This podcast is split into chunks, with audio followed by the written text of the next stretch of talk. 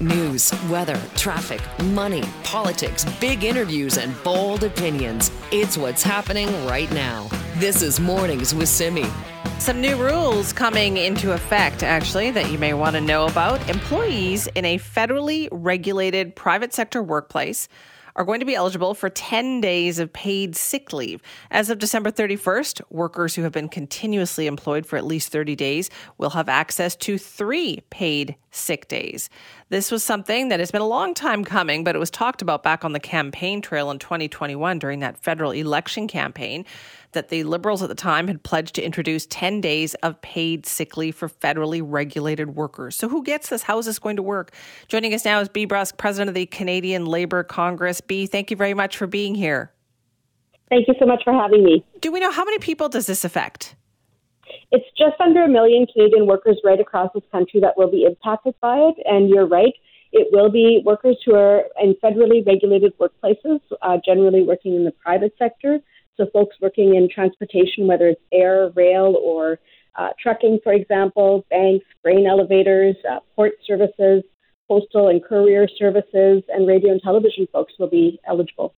Okay, and was this a, a, long time coming in your mind? I mean, it, it seems that's a lot of sick leave to finally put into place. It's definitely been a long time coming, and certainly over the last number of years, as we've been working our way through a pandemic, we've seen the importance of having uh, the opportunity for workers to be able to stay at home when they're not feeling well. This is something that the labour movement across Canada has been pushing for uh, very stringently over the years. And, you know, your provincial government also enacted five paid days of sick time earlier this year, which we are very happy to hear, uh, because we believe all workers should have the right and should have the ability to make the decision to stay at home when they're sick rather than having to worry as to whether or not they're going to be able to pay their mortgage or pay their, their rent at the end of the month if they take a sick day. Right. I guess the key here as well, too, Bea, is is will people feel secure enough in their job or confident enough to take this sick leave? I certainly hope so, and certainly we will be encouraging all employers to to ensure that you know they speak positively about this because at the end of the day, uh, for an employee to stay at home when they're sick means that there is less of a spread of illness coming into the workplace. That also means that when we're dealing with things like influenza and pneumonia and you know respiratory illnesses that are clogging up our, our hospital systems right now, um, it, hopefully it'll lessen that burden as well when people feel that they can make that decision to stay at home when ill. Is there also some communication that has to be done with employers here to make sure everybody understands the rules? I think there's always a room for education when it comes to employer and employee groups in terms of what the rules are and why they are important and why they should be followed. And so we'll be consistently looking to, uh, you know, various different um, unions, uh, employer groups, government, to ensure that we're all uh, saying the same thing in terms of the priorities and the, the importance of actually following the rules as they're laid out. Okay, so then what are their next steps here? So what's going to happen after December 31st? So the next steps are for us as the Canadian Labour Congress across Canada to, is to push other provincial and territorial governments to also enact sick time legislation. Um, you folks are fortunate in BC to have five paid sick days. Uh, that is the best of any provincial or territorial government. So we're going to be working very hard to continue to push on this issue to not just increase uh, sick days to 10 all, all, all across Canada, but just to even get it implemented in uh, the other regions. Okay, so this is across the board, right? Bea like, what do people need to know here? What people need to know is if you are in a federally regulated um, workplace, and you can check that out online in terms of uh, which uh, workplaces qualify, uh, then you will have the right as of December 31st to start taking three days of paid sick time. You will earn your fourth day the month thereafter to a maximum of 10 days per year and uh, you will never get more than 10 days, but you will always have an opportunity to earn uh, those 10 days every single year going forward. All right. Well, thank you very much for your time. You're very welcome. That's Bea Brusk, who's president of the Canadian Labour Congress, talking about the rules that are changing for federally regulated private sector workplaces as of December 31st. You will be entitled to more sick days if that affects you, if you work in one of those workplaces. If you want to weigh in, send me at cknw.com. What I wonder though is that with the way things are, you know, people, so businesses so short staffed these days, people getting back to work Uh, are people feeling the same pressure that they used to feel to come to work sick, or has the pandemic changed that? Do you feel more confident to be able to say, you know what, I'm sick today, I'm not coming in? Or do you still feel that kind of obligation to go in, even if you're not feeling 100%? This is Mornings with Simi. So, we heard the news that the BC government is filing an injunction, the Medical Services Commission is, uh, in BC Supreme Court against TELUS Health. They are alleging that the company is breaking the rules, the Medicare Protection Act. Now, they're taking this action against TELUS's Life Plus program. And this is something that actually has been around for a while now, and concerns have been raised about this. But yesterday we heard the first concrete steps that are being taken in this. And it is a long road ahead to see what's going to change here. We heard about that with Vaughn Palmer for the Vancouver Sun. But let's talk about, you know, the concerns surrounding this issue. BC Green Party originally raised some of these issues back in February of this year. Joining us now is Sonia Furstenau, the BC Green Party leader, to talk more about it. Thank you for being here. Well, I'm glad to be here, Simi. So you must be relieved that now finally something seems to be getting done. Well, I think it's a it's a good step to see some action being taken. I'm surprised how long it's taken. I mean, the the situation here is that Life Plus has been charging people about four thousand dollars a year uh, in order to access primary care in this province, and I think we should all be concerned about that. And when did you first start hearing about this or hearing concerns from people? We started hearing about concerns at you know at the beginning of this year, and people had reached out to us and pointed out that this was happening, that there was this subscription fee or you know monthly fee to access a doctor through Life Plus, and uh, so we started to raise it then with with the health minister. Okay, and so was it people reaching out to you saying this is what's happening to me? Yeah, we had some people like that, and then others just pointing out that uh, they were concerned about this this product, I guess, that was being presented as an option for them when they when they called about uh, finding out about finding a doctor. Right. And so I know, therefore, you've been raising this for a long time. Now the government seems to be doing something. But what what do you think could be done here? So I think the important thing to to consider with this is that TELUS and other for profit corporations have been filling some pretty significant gaps that exist in our public health care system. So we have a million people in British Columbia who don't have a doctor. Uh, and these companies have found a way to make it possible for you to get access to a doctor to really, you know, get out in front of that crisis. What we need from government, what we've been asking all along uh, throughout this year, is for the government to step up and fill in those cracks in the public healthcare system.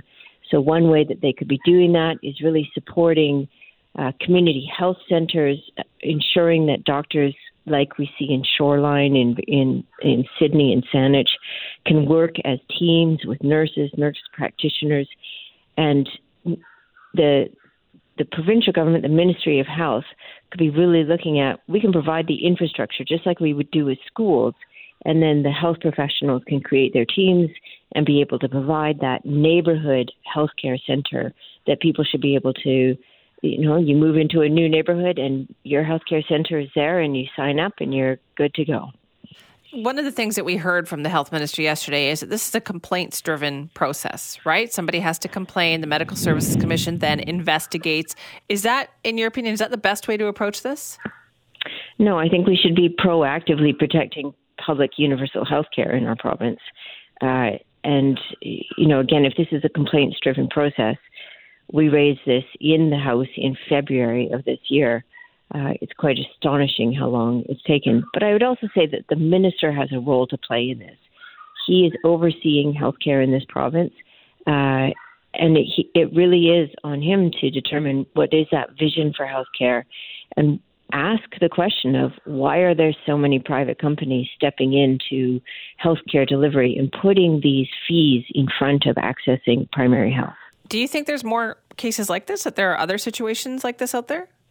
Yeah, we know there are. Adam is also racist. There are um, there's Shoal Medical Center in his riding that is charging uh, a fee to people. Um, there are uh, several of these uh, companies that have really put that uh, fee in front of accessing uh, primary care. And so it's not just TELUS. Uh, and again, it's because the gaps in the public healthcare system are so significant that uh, companies are finding a way to, to fill those gaps. So, what should people do then if they come across this? If, they, if their doctor tells them, listen, I'm closing my practice and I'm now moving to this type of clinic, but you have to pay this amount of money for access, what should our response be? What should a patient's response be at that point? Well, I think that this is what the Medical Services Commission has in their affidavit is patients who have complained to them about this. Um, but that it puts patients in a very very difficult place. And that's what is in in the filing from yesterday is that patients were told you are going to have to pay this fee to continue to see your doctor. And for a lot of people $4000 a year just really isn't an option. Right so you feel there should we should be pushing back more if we come across that? Yeah we sh- we absolutely should. All right well we'll see what happens. Thank you so much for your time Thank you, Simi. One one last thing I just yep. want to make really clear. I, I, know that some people are worried that this is TELUS TELUS Health, um, the online telehealth program that doesn't cost anything that people are using to access a doctor. This isn't that. This is a in person four thousand dollar a year subscription to seeing a doctor in a clinic. Right. It's not virtual health. It is it's the, the virtual actual person to person. Thank you so much for that. Yeah. Appreciate your time. Okay. Okay, Simi. Take it. That's Sonia Furstenau, BC Green Party leader, uh, talking about these TELUS Health situation. She's absolutely right. It's not the virtual health option that they have there. This is the in person. And you know what? I know from hearing from many of you uh, earlier this year that this is something that you have faced, that you have had your doctor perhaps switch over and say, this is the amount of money they're going to charge now for some appointments. So, yeah, it did take a while, but the government is now saying they're going to put an end to this. they they're filing for an injunction, but we'll see what the next steps are. If you want to weigh in, send me at cknw.com. This is Mornings with Simi. Jobless numbers are out this morning from Statistics Canada. We know that overall the country saw a bit of a decline. 5.1% was Canada's jobless rate in November. But what about BC? Well, joining us now is Ravi Kahlon, the Minister of Jobs, Economic Recovery and Innovation. Hello. Good morning, Simi. Thanks for having me. Well, thanks for being here. So, how did BC do? Well, BC continues to be a leader in the country. Uh, as you highlighted, the uh, unemployment rate for Canada is 5.1%, but in BC, we're at 4.4%. So we continue to see the, the strength in our economy uh, and outpacing the rest of the country. We did see a small decline in jobs this month. I think we lost about uh, roughly about 13,000 jobs, uh, mostly part-time jobs. Um, but you know, we continue to see positive things across the economy. The the big challenge that we know that's coming is we're starting to see early signs that the Bank of Canada's um, uh, interest rates increases to slow the economy down are starting to take effect, and and so we're going to have to continue to, you know, make those investments to support people through uh, any challenging times that may come. Right. So BC in October was 4.2% and 4.4% in November, as you pointed out there. So what happened in BC? Where did we see those job losses? Well, we lost about 22,000 part time jobs. Uh, we gained uh, about 8,000, just under 9,000 full time jobs. So we, we saw a little bit of decline in tech, a little bit of decline in construction. Um, uh, we saw a little bit of a decline in in, in uh, healthcare as well, but we because this is a survey, we we focus a little bit less on the healthcare numbers because we have more exact numbers within government, and we know that we have 30,000 more people working in healthcare uh, after the pandemic than we did prior to. So, but we continue to watch tech and, and construction a little bit uh, decline in jobs. Of course, we also gain jobs in accommodation and food and educational services. But overall, pretty flat numbers from last month. But when you're at 4.4 percent, uh, you know, it's it's hard to make many more improvements from there. Okay, so what are you looking ahead to then, especially with the holiday season? Usually, there's more hiring around this time of year. Yeah, but you know, we we know the Bank of Canada is taking aggressive measures to slow the economy down, and, and we've seen aggressive interest rates increase. Uh, and because of that, we're starting to see the impacts in our economy. Businesses, because of interest rates going up, they're starting to you know hold back a little bit on their decision making, on on hiring people. uh, and, uh, and and so we're starting to see signs of that in the economy. Now, on the positive side, Canada is doing you know fairly well compared to other G7 nations, but BC we're leading the country in employment amongst youth and leading the country in employment amongst women. And I think the investments we've been making in childcare and focusing on childcare has really unlocked more opportunities for particularly women to get back into the labor market. So, so some positive things within the numbers that uh, that we're tracking here. Okay, but heading into then, you know, December numbers and and looking ahead to 2023, what are you keeping a close eye on? What would you like to see change here? Well, uh, you know, the Bank of Canada has got pretty uh, clear goal in mind, and they're going to do whatever they think they can do to to slow down demand.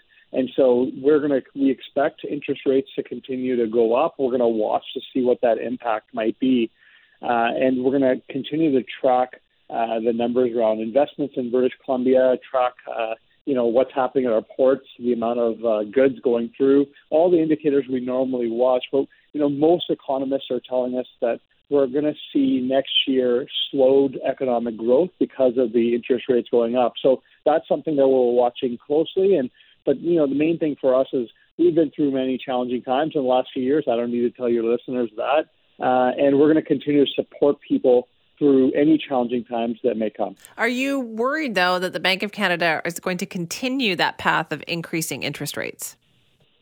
Well, you know, uh, everybody that uh, has a responsibility of economic recovery across the country is watching those interest rates uh, going up and and hoping that we see a soft landing. But there's always a risk of uh, of a recession uh, that can have impacts on people. And so, uh, yes, uh, I'm a little worried about uh, where things are going, but I also know that we have a very resilient economy. Uh, many of the economists that we've spoken to have told us because of our diversity of our economy, we're going to be best positioned from any province in the country. So that gives me a lot of comfort. And again, we've been through tough times before. Uh, anything that comes in the future, we'll navigate through together. All right. Thank you so much for your time this morning. Thanks for having me, Simi. Take care. You too. Ravi Kahlon, who is BC's Minister of Jobs, Economic Recovery and Innovation. So the November jobs numbers for BC, not as positive, a little bit of a dip there. So our uh, empl- unemployment rate sitting at 4.4%. We were 4.2 in October. Uh, it is challenging times. Uh, Alberta also saw that same kind of uh, you know, um, decrease or increase in the rate, I guess you could say. Uh, so yeah, some challenging times out there. But what will happen in 2023, especially if these interest rates keep rising? Certainly, that's not good for BC's economy, as we see there. Found a way in, simi at cknw.com. This is Mornings with Simi. A lot of news this week, so this might have actually gone by you. And it's a rare situation here in BC that BC's public school teachers ratified a new three year contract after reaching a deal with the province. Nearly 50,000 members of the BCTF were eligible to cast that vote. Union says the vote was 94% in favor. Joining us now to talk more about this is Clint Johnson, president of the BC Teachers Federation. Good morning. Good morning, Simi. I feel like we can't say this enough, though, Clint. How how historic was this? It's not very often that a deal is just reached, everybody votes on it, and it seems like everybody's happy.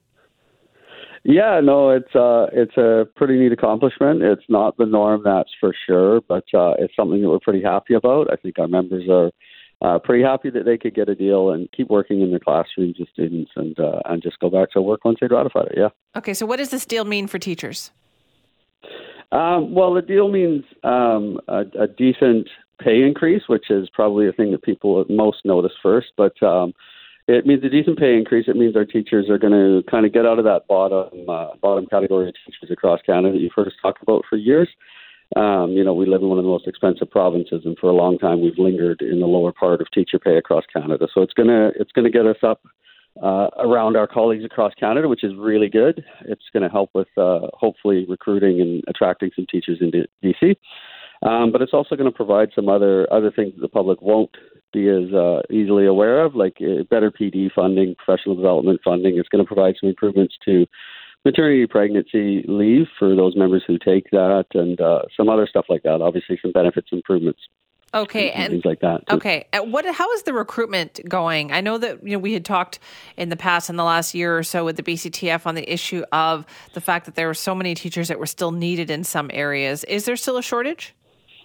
Oh yeah, there's still a severe shortage, and I, I think that's probably the part that uh, the part that links in with what we weren't able to achieve in this deal, unfortunately, which is some working conditions improvements. Um, you know, the workload that a lot of our teachers are under is is too much, frankly.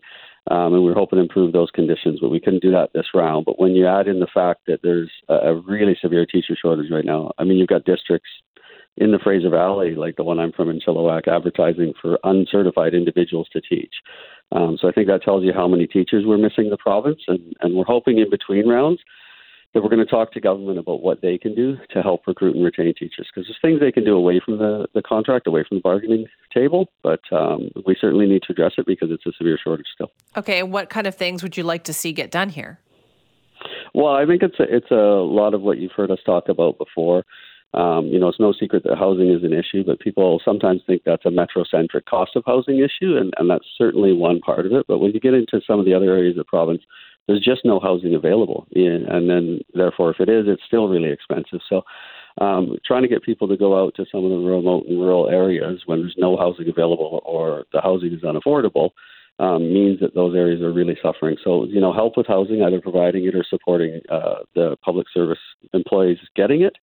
Um, things like student loan forgiveness, you know, we've seen uh, things that'll attract teachers if they go to certain regions of the province, perhaps, where they get some student loans forgiven we saw some creativity around drawing doctors in the office, and we'd just like to see that same creativity and, and problem solving applied to our sector. Okay, what is the length of this deal?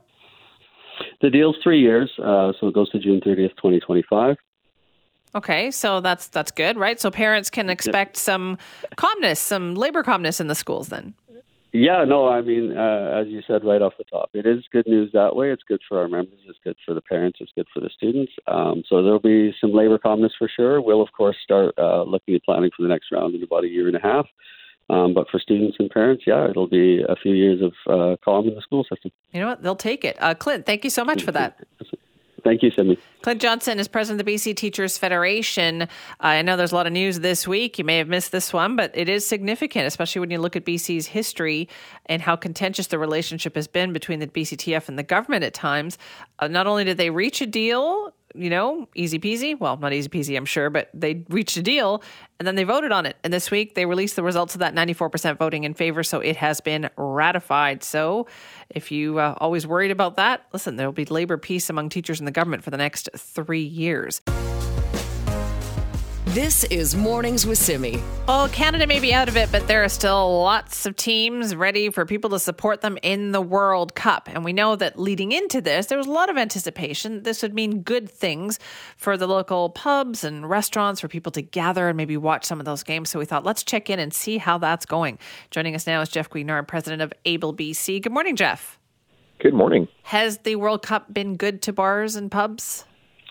Well, it's been sort of a slow and steady uh, increase in sales over the past few weeks.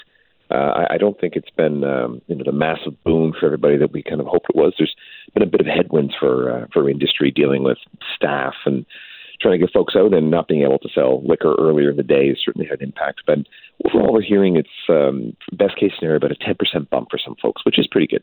That's pretty good. Was there any difference? Like when Canada was playing, did it get really busy?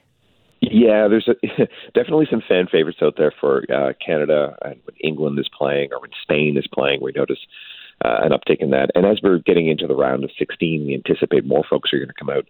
Uh, what we're finding, though, from our perspective, it's um, you don't see a lot of places that are opening for the really early ones. Some of them have put in some breakfast specials, which has been fun, but we're finding, you know, a lot of bars we close at midnight, one o'clock, two o'clock in the morning.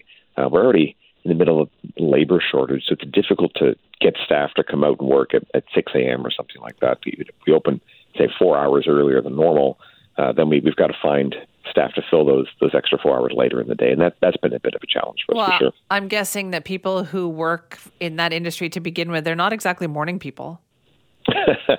well, even if you are a morning person, we, we try and train that out of you uh, in the bar industry, and as we uh, we need you to work later at night. I mean, you know, even when the bar closes at you know one o'clock or two o'clock in the morning, you know, staff still have work to do and still have to cash out and clean up, and it, it takes another hour or so plus time to get home. So yeah, you end up staying out kind of late.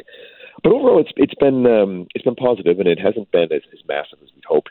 One of the things we're hearing from industry a bit too, and that they're that they're hearing from their customers is, you know, it's been a tough couple of years, not just for the industry, but for a lot of British Columbians. I mean, some people have been out of work, and there's not a lot of extra disposable income to go out and watch these games, particularly heading into the holiday season, which you can totally understand.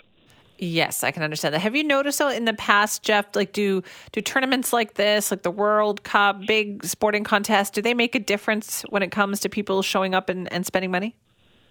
Yeah, typically they do. Now, you have to remember FIFA is massive, right? I mean, it, it is the single largest sporting event on the planet for spectators. I mean, the Olympics are great, uh, you know, and, and the Stanley Cup finals are always great, but FIFA's always had a massive impact for us. Um, but we're finding is it's just not a lot of interest in coming to the super early games. Uh, we're getting a bump in some places, but not as much as we, we kind of would hope in some ways. Um, but there's sort of, I would say, a, you know, about a 10% bump across the industry for it in in most places. And FIFA is very popular, and but I find that one of the challenges we're hearing sometimes too is is people don't necessarily want to go out and celebrate too much. But Qatar getting a lot of bad press right now. It's it's adding something strange to the equation, a bit of downward pressure on demand for consumers. But uh, overall, it seems like yeah, it's something that people are hearing directly from uh, from their customers as well, which which is an interesting discussion to be having with patrons at you know eight a.m. Yeah, yeah, it is. Okay, but what about the holiday season overall here? Normally, you know, people go out, they enjoy uh, drinks mm-hmm. with coworkers or friends heading into the holidays. How has that been? Yeah, no, that is that's going really well. So this is the first holiday season of the past three years that feels like you know, the holiday season again if you don't have your your reservations for New Year's Eve or for your holiday celebrations or work parties or anything, you, you need to get on that right away. Places are booking up, event spaces are booking up, private rooms are booking up, and uh, we're seeing a lot of buyouts and corporate parties returning. So all that's very exciting, and we're hoping this is going to be the best holiday season of the past several years because industry absolutely needs it. I mean, you've heard me say it before, but you know, the hospitality industry across Canada and here in BC have been losing money or breaking even for the past couple of years. So getting some revenue back in now and having a chance to pay down some of the debt that folks took on just to make it this far is really important for us. Uh, but we're seeing customers definitely want to come out and have a good time this holiday season, so we're looking forward to that. Yeah, you mentioned the staffing shortages, though. Is that persisting? Is there still challenges around that? Yeah, it's getting better, uh, but it's still a challenge. So the hospitality industry and liquor industry in BC is is, a, is the fourth largest private sector employer, but nearly 200,000 people work in this industry. Uh, think about six months ago, we were probably about 30,000 workers short. Uh, we're closer to about 17,000 workers for short, so we're moving in the right direction, and we're seeing more and more people come back to the workforce. But we are still seeing a shortage of labor, and that's impacting our ability to open earlier or sometimes, and this, even our, uh, one of my board of directors of ABLE was telling me this the other day, uh, that he has to shut down certain sections of his pub just to avoid his kitchen getting slammed and overworked because they don't have enough staff back there. So the shortages we're still seeing are definitely in kitchen staff. Uh, and even in sometimes in management staff. So as we head into the busy holiday season, we're doing everything we can to put our best foot forward. But you know, please be patient if it takes a bit longer sometimes, or if we're not quite back to the level of service that you would have expected a few years ago. Are people are they understanding? I, th- I feel like people are, right? Like as customers, it's yeah. like, no, no, we understand that everybody is short staffed. Yeah, I, I think it's because it's not just the hospitality industry; it's, it's everywhere. I mean, you, you go to a, a clothing store in a mall, and you, it's hard to find somebody sometimes. I mean, even even those industries are experiencing staff shortages. Overall, I think customers have reacted pretty well. Uh, you know, sometimes you know we do have to remind patrons that you know, the reason it's taking a bit longer is because we're short staffed, and you know, you, you can understand people's frustrations around that, but they're hearing it often enough that I, I know people believe it and they've heard us talking about it publicly enough.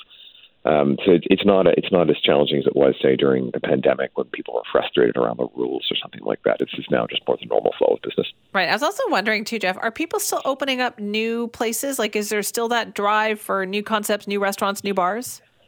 Yeah, we're actually seeing that is starting again.